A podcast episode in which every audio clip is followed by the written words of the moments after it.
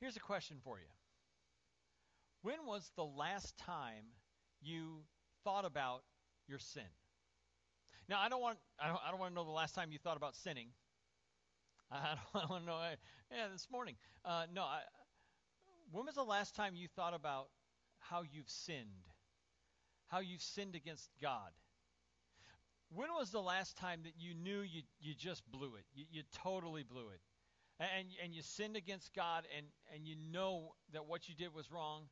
You swore to yourself, I will never sin in this way. I will never commit this sin, or I will never commit that sin. I will never do that. And then temptation came along, and it was just too strong, and you were like, I can't believe I did what I did. I can't believe I did that. Or you swore to yourself, I will never sin in this way, or I will never sin in that way again. I'll never do that again. And then temptation came along, and it was too strong, and you found yourself sinning again.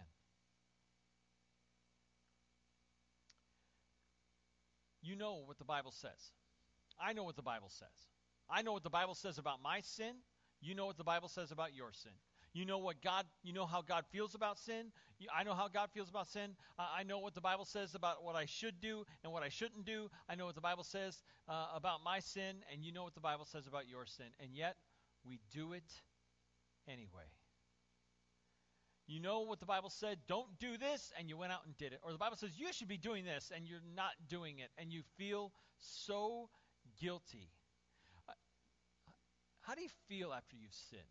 I mean, when it comes to mind, when you've come to your senses and you realize, I can't believe I did that again. How do you feel about that? I mean, how does it feel knowing that you don't have the self-control to stop? How does it feel to know when you've done something that you know you're not supposed to do? You feel lousy. You feel crummy. You feel like a failure. You're saddened over your sin. You feel guilty. You feel ashamed, like this guy. You feel ashamed.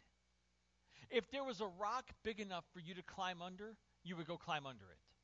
Just hide me from everyone. I don't want to see anyone. I don't want to hear from anyone. And I definitely don't want God to see me like this. If I could climb under a rock, I would. You know, it may have been a long time ago. It may have been years ago. But the wounds are still fresh. It might have been this last week. And when the communion trays were passed just a little bit ago, you thought, I don't even know if I can take this today. I don't even know if I should take this today. And you thought about just passing it down the aisle.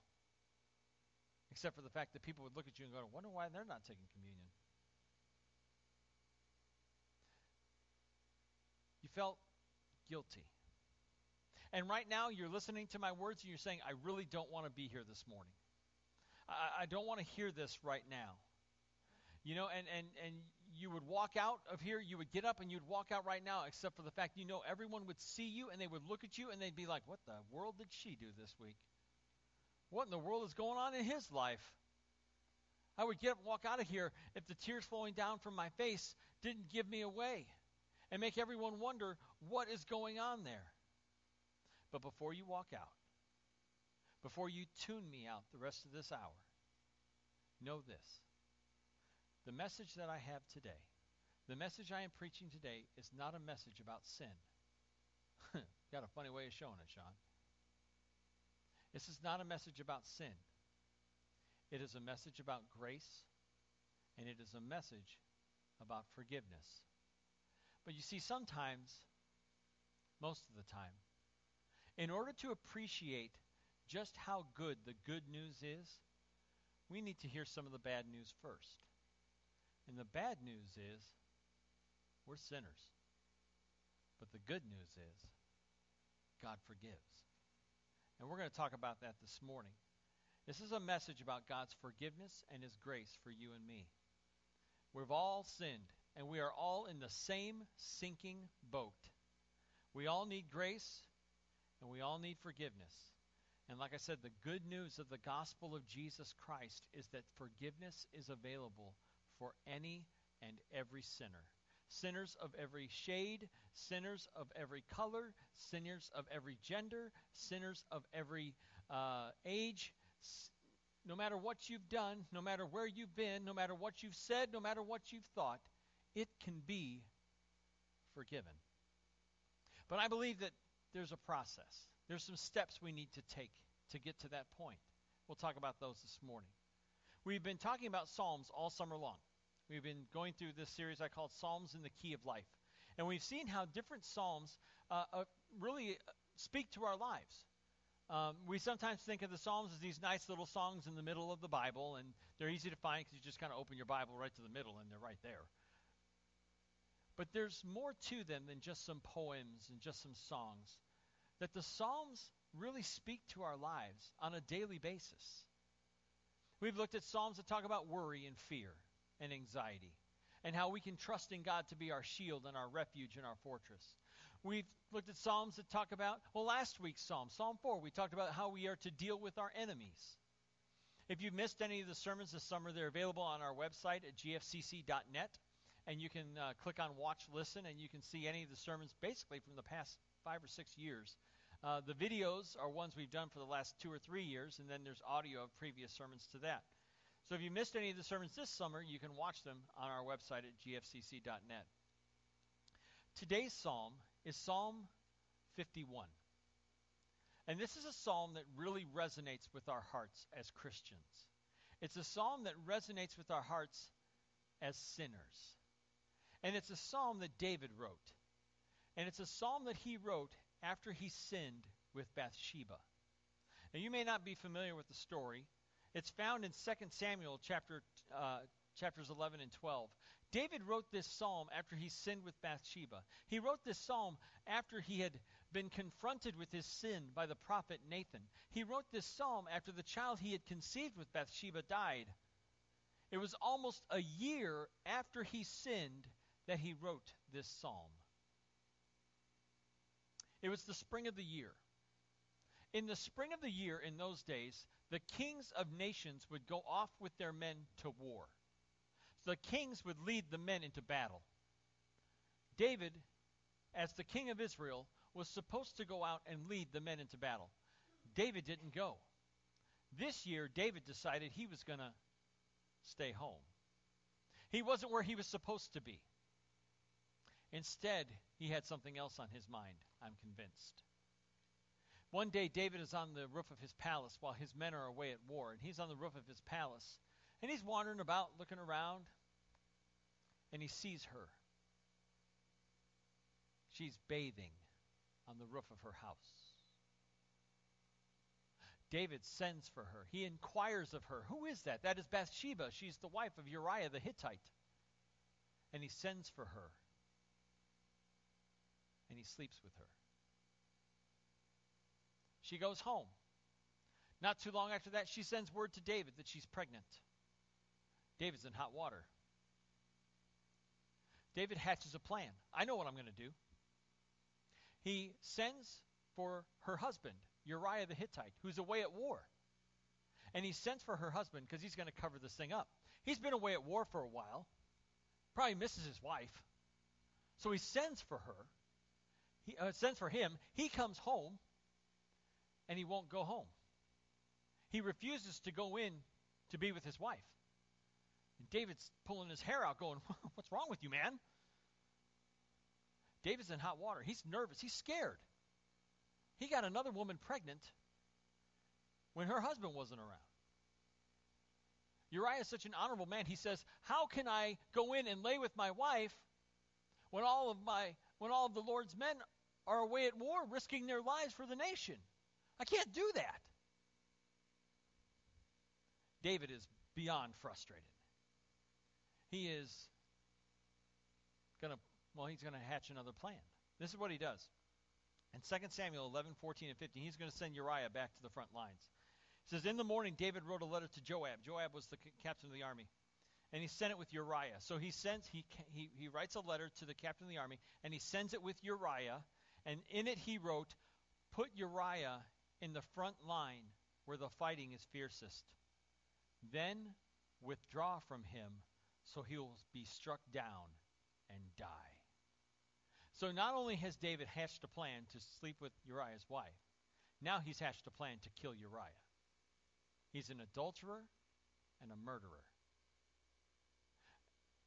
He gives the letter to Uriah. Uriah is such a man of honor, he doesn't even open it up. And he carries his own death sentence to the captain of the army. He takes it to Joab. Joab reads the letter, and Joab obeys. They all go out to war, up to the front lines. There's Uriah. Come on, men! And the men go. And Uriah is struck down by the sword of the Ammonites. Word comes back to David that Uriah is dead. In 2 Samuel 11, 25 through 27, it says, David told the messenger, say this to Joab, don't let this upset you. The sword devours one as well as another. Press the attack against the city and destroy it. Say this to encourage Joab.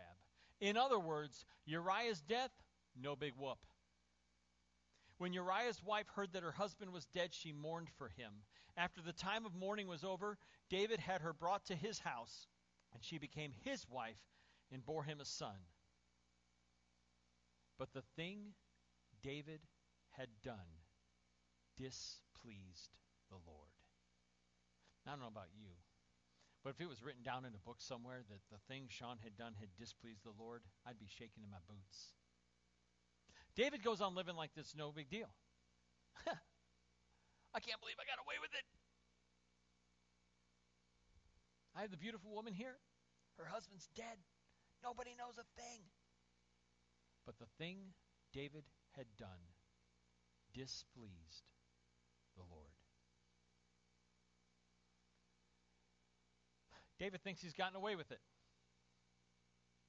Sin has gone unnoticed. I mean, who's going to question him? He's the king. He rationalizes his sin away. No big deal.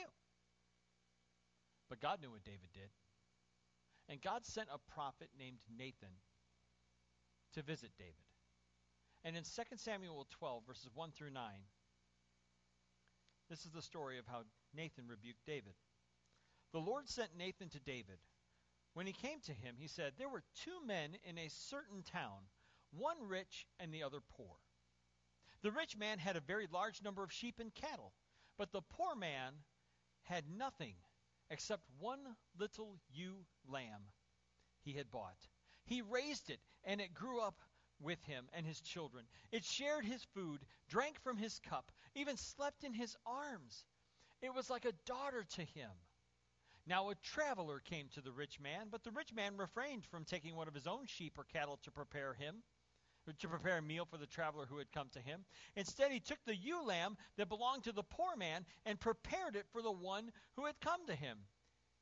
David burned with anger against the man and said to Nathan, as surely as the Lord lives, the man who did this deserves to die. He must pay for that lamb 4 times over because he did such a thing and had no pity.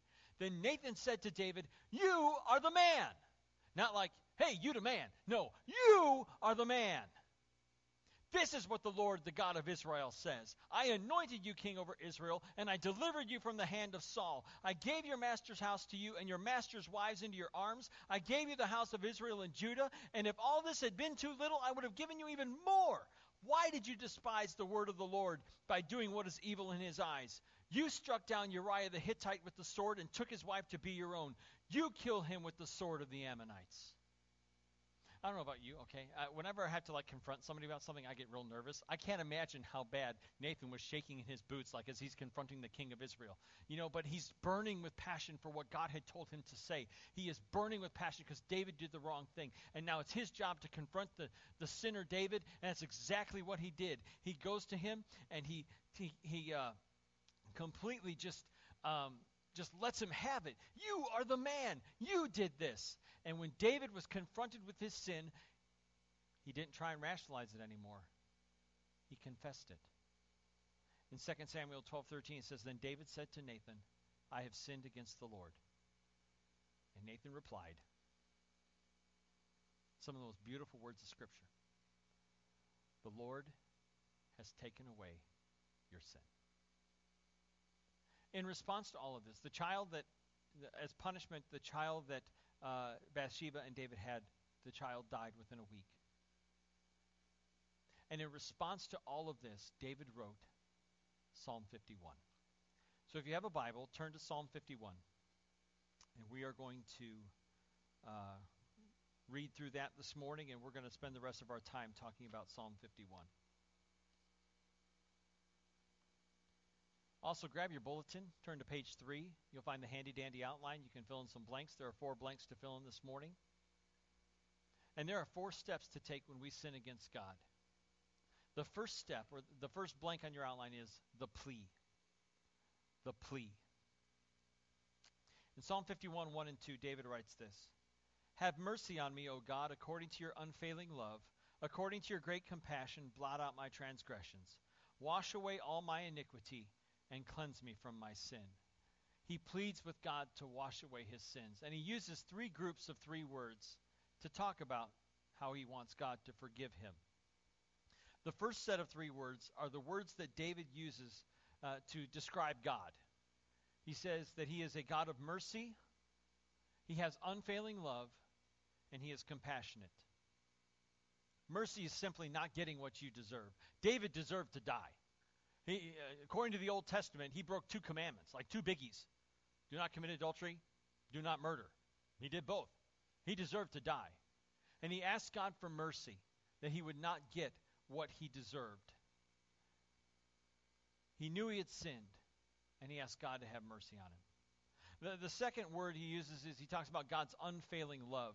And the Hebrew word here is the word for the promised love that God had for his people, a promised love that would never fail, that would never go away, that would never abandon them, that would never leave them, that would never forsake them. This all-encompassing, merciful covenant love that God had for his people. And the last word is compassion. And he talks about how God is, he asks God to, it's a word that means to give help to the helpless. That David felt helpless in his sins. And he asked God to give him help, to be compassionate toward him, to have pity on him, for David in this situation was helpless. The next 3 words he uses are words for sin. He uses the word transgression, he uses the word iniquity, and he uses the word sin. Now the word sin means to miss the mark. It's to know that there is a standard and to know that you missed the standard. Imagine, if you will, archery. Okay, and do we have any archers here? Not too many archers in the 21st century, are there? Not really.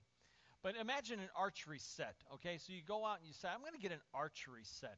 I feel like going back to the 1800s and having a bow and arrow. So you have an archery set, and you have a target. You have a bullseye, right? And the goal is to hit the bullseye. And if you can't hit the bullseye, at least you want to hit the target, because anybody standing behind the target is in trouble if you miss the target. So you have the bullseye, you have the target, and you've got your bow, you've got your arrow, and you're going to stand back, and you pull it back, and you let it go, and you completely miss the bullseye. And you completely miss the target.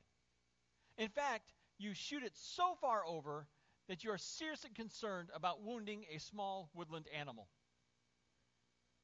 Or, if you're like me, you're going to accidentally shoot it straight into the ground. What am I doing? Why am I out here? You have completely missed the target. You have completely missed the mark. That's the word that David uses to describe his sin. I completely missed the standard. I completely missed the mark. The word that he uses, transgressions, means to rebel against God. That means to know that there's a right thing to do, to know that there's a wrong thing to do, and to go ahead and not do the right thing and go ahead and do the wrong thing anyway. To just say, I'm going to do what I want to do. That's transgressions. I know what the right thing to do is, and I'm not going to do it. Or to know what the wrong thing to not do is, and to say, I'm going to do it anyway. So that's transgressions. And finally, he uses the word iniquity. And iniquity is a word that means guilt. It is an attempt to cover up your sin and not acknowledging the guilt that you have. Well, there's 3 more words that he uses. And the final 3 words he uses are words for forgiveness.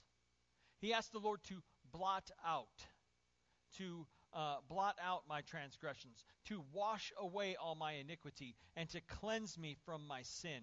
Blot out, wash, and cleanse. The word blot out means to erase the record of your sin. To wash away is a word that has to do with washing clothes. You know, if you have dirty clothes and you take them and you put them in the washing machine and you put the soap in and the OxiClean. Anybody use OxiClean? I use OxiClean. So I put the OxiClean in there, and I may put some my Downy ball in there, and I get my clothes all clean. I put them in the dryer, I pull them out, and they're clean. They smell good and everything. You know, that's what that word to cleanse, to wash means, to wash away. It's like washing the stains out of your clothing. David wants God to wash away the sin, the stain of sin, his iniquity, the guilt of his iniquity. And then finally, the last word is cleanse. And that is a word that means purification ritual. It's what they would do when they would go into the temple, that they would cleanse themselves so that they would be clean before approaching God. So this first step that we need to take when we have sinned and we know that we've messed up, we know we've missed the mark, we know that we've committed a sin that we should not have done, when we know that we have sinned, we need to come before the Lord and plead with him, knowing that he will forgive us based on who he is and not on who we are or what we've done, but it's based in his grace. The second step is the confession. The second blank on your outline is the confession. Verses 3 through 6. For I know my transgressions, and my sin is always before me. Against you, you only have I sinned, and done what is evil in your sight, so that you are proved right when you speak, and justified when you judge. Surely I was sinful at birth, sinful from the time my mother conceived me. Surely you desire truth in the inner parts, you teach me wisdom in the inmost place. David sinned against God, and he needed to acknowledge his sin. He needed to confess his sin. And David knew that God had a standard for humanity to live up to. He had a bullseye, and he completely missed the standard. He completely missed the mark. He committed adultery, and then he tried to cover it up, and then he murdered a man. And then he murdered Bathsheba's husband, and then he rationalized it and thought he had gotten away with it all. But God had seen everything, and he sent Nathan to confront him. And when he did, David confessed it to the Lord. David confessed his sin. You know, we're sinners. We know it. I don't think any of us would deny it. Oh, no, I'm pretty good. I'm good. I'm not a sinner. Really? Because the lie you just told makes you a sinner. Okay? So I think for the most part, we'd all pretty much acknowledge, yes, I'm a sinner. I sin. I miss the mark. You know, and we do admit that we're sinners. We'll say things like, well, you know, nobody's perfect. Or we'll say something like, I know I'm not perfect, but. And the but is usually followed by, I'm not as bad as that person. I know I'm not perfect, but at least I don't do what she does. I know I'm not perfect, but at least, you know, have you seen the news? Have you seen the news? I know I'm not perfect, but at least I don't do what they do. I know I'm not perfect, but at least. And we try and gloss over our sins with generalizations like it's no big deal. Huh. We try and rationalize our sinfulness, but we can't. So we need to confess them. In 1 John 1:9, John wrote, if we confess our sins, he is faithful and just and will forgive us our sins and purify us from all unrighteousness. God is willing and he is able to forgive us, but we must confess our sinfulness and admit our sins to him. The word confess literally means to agree with. To agree with. So it means to say, God says this about me. He says, Sean, you're a sinner. And when I say, God, I'm a sinner, I'm not telling him anything he doesn't know. I'm not surprising him. I'm not shocking him. When I say to God, God, I am a sinner, it's not like he's looking at me going, really? You? I had no idea. God knows that I am a sinner. When I confess my sins to him, I'm merely agreeing with him that I am a sinner. When you confess your sins to God, you say, God, I did this, and I know I shouldn't have done it. I know I'm a sinner. God's like, yep, yes, you are. I saw it all. You're merely agreeing with God when you confess your sins. You are agreeing with his assessment of the situation. And we are sinners. Romans 3:23 tells us just that. Romans 3:23 says, all have sinned and fall short of the glory of God. Everybody. Doesn't matter. Red and yellow, black and white, brown. Anybody. Men, women, young, old. Everybody's a sinner. We're all sinners. That's what the Bible says we are. God calls us sinners. We are sinners in need of forgiveness. And forgiveness begins with confession. The third step we can take is to ask for forgiveness. This is the request. That's the third blank on your outline, the request. Verses 7 through 12 of Psalm 51. Cleanse me with hyssop, and I will be clean. Wash me, and I will be whiter than snow. Let me hear joy and gladness. Let the bones you have crushed rejoice. Hide your face from my sins and blot out my iniquity. Create in me a pure heart, O God, and renew a steadfast spirit within me.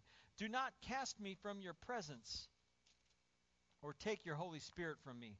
Restore to me the joy of your salvation and grant me a willing spirit to sustain me. David asks God to forgive him, to cleanse him, to wash him, to make him white as snow. He didn't deserve God's forgiveness. He knew that he deserved death. That's what he said. Nathan even told him, you will not die, because David knew that that's what he deserved. He didn't deserve God's forgiveness, but he knew God's heart. And God has a heart of forgiveness. He knew that God desired to forgiveness and restoration. And the good news is that God still desires forgiveness and restoration. God still desires forgiveness and restoration. He desires to forgive your sins. He desires to restore you to a right relationship with himself. God wants to forgive us. He wants to forgive our sins. Jeremiah chapter 31 and Hebrews chapter 8 talk about how God was going to make a new covenant through the blood of his son Jesus, our Messiah. God would send his son to die on a cross and would make a new way through the cross, through his blood shed on the cross. And he would make a new way to have a new relationship with him through forgiveness made possible by his grace. Hebrews 8:12 says, I will forgive their wickedness and will remember their sins no more. If we put our faith in Jesus and we accept his offer of salvation by believing him and repenting from our sin, confessing our faith and being baptized, when we put our faith and trust in Jesus, God forgives our sins and he remembers them no more. God has wonderful sin amnesia. He forgets our sins. You say, but God, I did this. I don't know what you're talking about. No, God, you saw it. I really don't know. No, God, I committed this terrible, horrible, egregious sin. I don't know what you're talking about. Because when God forgives your sins through the blood of his son, Jesus Christ, he washes you clean. He erases the iniquity. He takes away your guilt and shame. And he forgives you, and he forgets your wickedness and your sinfulness. That is our God. So many people want to make out God to be like this terrible, horrible, bad guy in the sky. Oh, he's just angry all the time. He's mad at me all the time, and he hates me. God, I just know that God hates me. That's the furthest thing from the truth. God doesn't hate you. God so loved you that he sent his one and only son, and whoever believes in him will not perish but have everlasting life. That's how much God loves you. He gave up his son Jesus to die on the cross. I've told you this before. I have a son, and I love you and everything. I don't love you that much. Give up my son for you? I like you. But God loves you. And he loves you so much that he gave up his only son for you and me. That's how much he loves you. And so he says he will remember our sins no more. Our sins are blotted out. We are washed clean. We are cleansed. We are made white as snow. I said it before during communion meditations. I can't stand snow. I hate snow. I mean, it's August, and I'm already starting to shiver because I know it's the end of summer. And that means fall is coming. That means winter's coming. That means snow is coming. And I once had a conversation with God. I was living in Minnesota. See, we think we know snow here in Northwest Indiana. We don't know snow. We do not know snow. Minnesota knows snow. And I'm driving through a terrible blizzard one day, and I'm praying to God, asking him, God, why did you have to make snow? Why? Why do we have to have snow? And God answered me. Now, this doesn't happen all the time, but God answered me that day. And in my head, I heard a voice. I do hear voices, but this time I know it was God's voice. Because God said, the reason I made snow is so you would see how white I make you when I forgive your sins. That when I wash your sins away, I make you white as freshly fallen snow. He says, I want a pure heart. I want a loyal spirit. And God wants to forgive our sins. And He can forgive any of our sins. He can forgive all of our sins. And when we repent and we seek forgiveness, God is willing and able to forgive all of our sins, to remove away all of our guilty stains. But it's not based on our efforts. It's based on His grace. It's all about His grace. The last step that David takes is to make a commitment. The commitment is the last blank on your outline. 51 verses 13 through 19. Then I will teach transgressors your ways, and sinners will turn back to you. Save me from blood guilt, O God, the God who saves me, and my tongue will sing of your righteousness. O Lord, open my lips, and my mouth will declare your praise. You do not delight in sacrifice, or I would bring it. You do not take pleasure in burnt offerings. The sacrifices of God are a broken spirit, a broken and contrite heart, O God, you will not despise. In your good pleasure make Zion prosper. Build up the walls of Jerusalem. Then there will be righteous sacrifices, whole burnt offerings to delight you. Then bulls will be offered on your altar. The commitment. David makes a promise to God, and he praises the Lord for His forgiveness. He will honor God by making sacrifices and offerings. But the offerings and the sacrifices David is willing to make are nothing. They mean nothing if there is no remorse. They are empty without repentance. Rather, it is a humble, broken heart that God desires. It is a broken spirit full of repentance over one's sin. You can go to church every Sunday. You can go to church every single Sunday. 1 hour a week. There's 168 hours in a week. You can go to church 1 hour a week and live like a pagan for 167 other hours a week. And you may think, that's okay. It's all good. I went to church this week. You can live like a Christian on Sunday and a heathen the rest of the week. And you'll feel okay because you dropped $20 in the offering plate and you did your 1 hour's worth of God's stuff.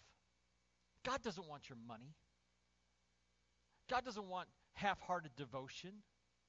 Jesus wants your whole heart. He wants a heart that is broken by sin. He wants a heart that is full of praise because of the forgiveness that He gives. He wants a heart that is fully repentant and fully committed to following Him. A heart that is fully surrendered and a devoted heart that He can renew and transform. That is what God desires. That is what God delights in. Bring Him the gift of your broken heart. David says, you won't despise it. You won't turn it away. You won't turn me away. He will welcome you in your sin and in your shame and in your guilt, and He will wash them away in forgiveness and forgetfulness. Bring Him your broken heart. Don't hide from Him. Don't say, oh, God doesn't want anything to do with me because I'm a sinner. That's not true. Jesus said, I came to seek and to save the lost. I came to seek and to save the lost sheep. He came looking for you. He wants you. He wants to have you in his arms. He wants to have a relationship with you.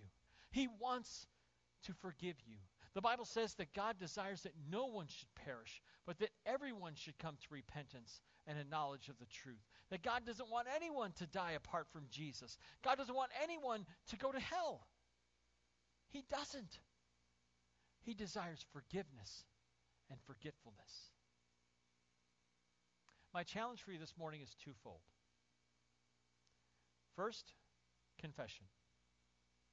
If you need to confess your sins to God, then today, right now, will you confess your sins to Him? You may be thinking, oh, I can't believe that He read my mind. I can't believe that I'm sitting here listening to this, and it's everything I needed to hear today. People come to me all the time. How did you know? I didn't. When I planned this sermon out weeks ago, when I planned to preach Psalm 51 on August 3rd, 2014, several weeks ago, God knew you were going to be here, and He knew that this is what you needed to hear. And He said, Sean, I want you to preach on Psalm 51 on August 3rd. I'm like, okay.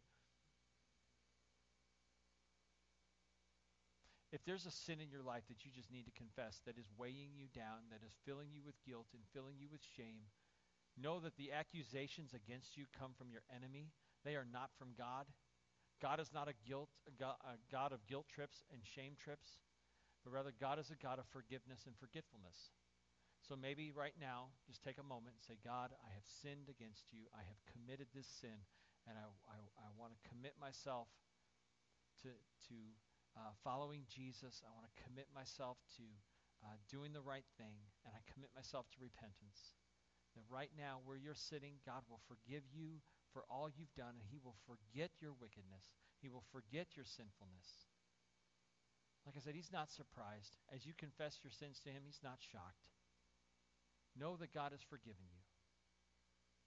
My second challenge for you today is to live out Psalm 51:13. Psalm 51:13 says, I will teach transgressors your ways, and sinners will turn back to you.